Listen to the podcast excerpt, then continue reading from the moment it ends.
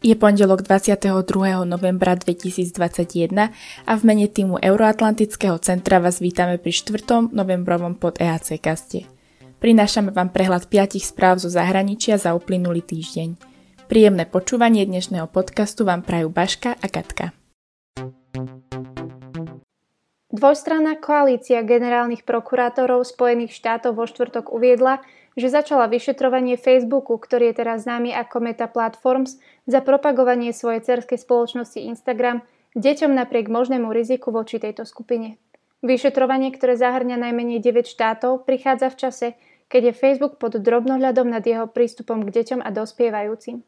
Generálni prokurátori vyšetrujú, či spoločnosť neporušila zákony na ochranu spotrebiteľa a nevystavila mladých ľudí riziku, uviedli v e-mailových vyhláseniach. Facebook, teraz Meta, nedokázal ochrániť mladých ľudí na svojich platformách a namiesto toho sa rozhodol ignorovať alebo v niektorých prípadoch zdvojnásobiť známe manipulácie, ktoré predstavujú skutočnú hrozbu pre fyzické a duševné zdravie, zneužívanie detí v záujme zisku. Uviedla generálna prokurátorka štátu Massachusetts Maura Heliová v tlačovej správe. Hovorca Meta odpovedal vo vyhlásení, že tieto obvinenia sú nepravdivé a preukazujú hlboké nepochopenie faktov. Zatiaľ čo výzvy v oblasti ochrany mladých ľudí online ovplyvňujú celé odvetvie, my sme viedli toto odvetvie v boji proti šikanovaniu a podpore ľudí, ktorí bojujú so samovraženými myšlienkami, seba poškodzovaním a poruchami príjmu potravy, uviedol hovorca.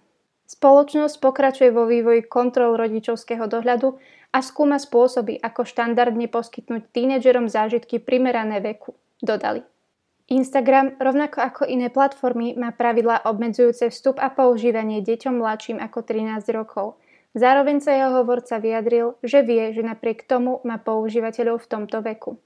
V septembri spoločnosť oznámila, že pozastavuje svoje plány na verziu Instagramu pre deti uprostred rastúceho odporu voči tomuto projektu. Tento krok nasledoval po správe Wall Street Journal, v ktorej sa uvádza, že interné dokumenty, ktoré unikli bývalej zamestnankyni Facebooku, Frances Hoganovej ukázali, že spoločnosť vedela, že Instagram môže mať škodlivé účinky na duševné zdravie dospievajúcich dievčat. Facebook uviedol, že unikátne dokumenty boli použité na vytvorenie falošného obrazu o práci spoločnosti. V predchádzajúcich mesiacoch skupina viac ako 40 štátnych zástupcov písomne požiadala spoločnosť, aby sa vzdala plánov na aplikáciu zameranú pre deti. Medzi štáty zapojené do vyšetrovania patria Nebraska, Massachusetts, Kalifornia, Florida, Kentucky, Tennessee, Vermont, New York a New Jersey. Peter Fiala bude vymenovaný za premiéra Českej republiky 26. novembra na zámku v Lánoch. Oznámil to predseda strany ODS po stredajšom stretnutí s hlavou štátu v Pražskej ústrednej vojenskej nemocnici. Následne po vymenovaní sa český prezident Miloš Zeman stretne s navrhovanými kandidátmi. Fiala očakáva, že Česko bude mať novú vládu približne o tri týždne. Fiala bude premiérom novej vlády zloženej z ODS, TOP 09, KDU ČSL, STAN a Pirátov, ktorá nahradí končiaci menšinový kabinet Andreja Babiša z ANO. Novovznikajúci kabinet bude mať 18 ministrov, a teda o troch viac ako má končiaca vláda Andreja Babiša. Budúci premiér taktiež uviedol, že prezidenta zmenami už oboznámil a k predloženému zoznamu mal prezident len jednu výhradu – Pán prezident mi oznámil výhrady k jednému menu, ale dohodli sme sa, že ho teraz nebudem oznamovať, pretože ešte budú prebiehať rokovania všetkých kandidátov s prezidentom, povedal Fiala. Poľsko obvinilo Bielorusko, že pokračuje v prevoze migrantov k jeho hraniciam napriek tomu, že začiatkom tohto týždňa vyčistili tábory blízko hraníc, keď premiér krajiny začal cestu po pobaltských štátoch, aby hľadal podporu v tejto kríze. Európska únia obvinila bieloruského prezidenta Alexandra Lukašenka zo zámerného pokusu zaplaviť blok migrantmi a utečencami v odvete za sankcie voči krajine, ako aj za odmietnutie Európskej únie uznať Lukašenkovú legitimitu po sporných minuloročných prezidentských voľbách. Minsk, ktorý popiera, že by podnecoval krízu, vo štvrtok vyčistil tábor migrantov pri hraniciach a začal repatriovať niektorých ľudí do Iraku. V sobotu sa skupina asi 100 veľmi agresívnych cudzincov, ktorých k hraniciam priviedli bieloruskí vojaci, pokúsila násilne vstúpiť do Polska. Polské služby zabránili ich prechodu. Uviedla v nedeľu Polská pohraničná stráž na Twitteri.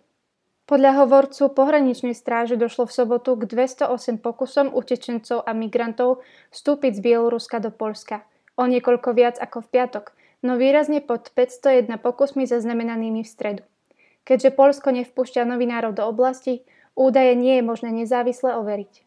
Tucet migrantov z Iraku, ktorí v sobotu hovorili s litovským spravodajským portálom Delphi cez hranicu s Bieloruskom, uviedol, že ich tam násilne priviezli na vojenských nákladných autách bieloruskí predstavitelia, ktorí ignorovali ich želanie vrátiť sa do Iraku.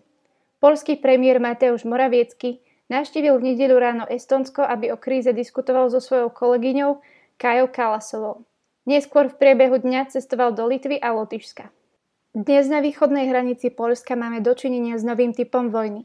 Vojnou, v ktorej sú migranti zbraňami, v ktorej sú dezinformácie zbraňou, a teda s hybridnou vojnou, povedal Moraviecky a dodal, že sa diskutuje o ďalších ekonomických sankciách proti Mínsku.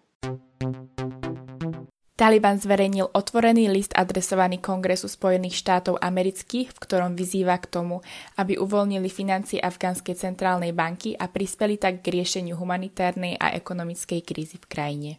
Humanitárna pomoc bola z väčšej časti pozastavená potom, ako Taliban v auguste opäť prevzial moc v krajine. Približne 9 miliard dolárov bolo zmrazených z rezerv Afgánskej centrálnej banky, z ktorých je väčšina uložená v USA. Vláda v Kábule predtým dostávala vojenskú aj civilnú pomoc v hodnote 8,5 miliardy dolárov ročne, čo pokrývalo 75% verejných výdavkov krajiny. Milióny ľudí prišlo o hlavný zdroj príjmu, pričom zdravotníctvo, školstvo a ďalšie verejné služby nie sú plne funkčné.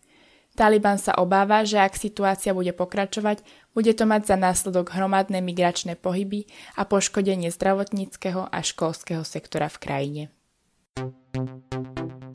Čínske ministerstvo zahraničných vecí v nedeľu 21.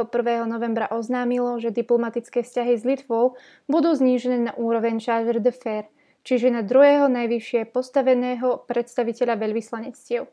Peking urobil tak potom, čo Litva súhlasila so zriadením zastupiteľského tajvanského úradu, ktorý by niesol názov Tajvanu na miesto tradičného názvu, ktorý sa používa v ostatných krajinách sveta, a to Tajpejská reprezentačná kancelária. Keďže Čína pokladá Tajvan za súčasť svojho územia, obvinila Litvu z podkopávania čínskej suverenity a územnej celistvosti a vyzvala litovskú vládu k okamžitej náprave. Podľa Pekingu Tajvan nemá právo na vlastnú zahraničnú politiku a preto odmieta pestovať zahraničné vzťahy s krajinami, ktoré uznávajú Tajvan za samostatný suverénny štát. Vzhľadom na dôležité postavenie tajvanského priemyslu a technológií vo svete narasta záujem vlád o rozširovanie vzťahov s Tajvanom.